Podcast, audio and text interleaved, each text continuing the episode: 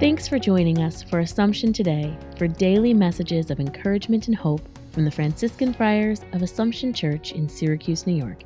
Here's today's message.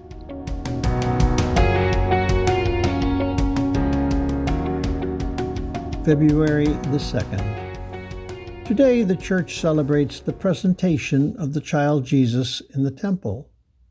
It was a simple moment in the outwardly ordinary life that Jesus lived.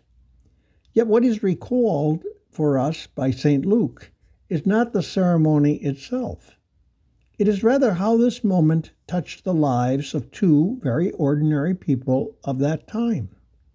We know little about either of them. We only know how God touched them at this particular moment.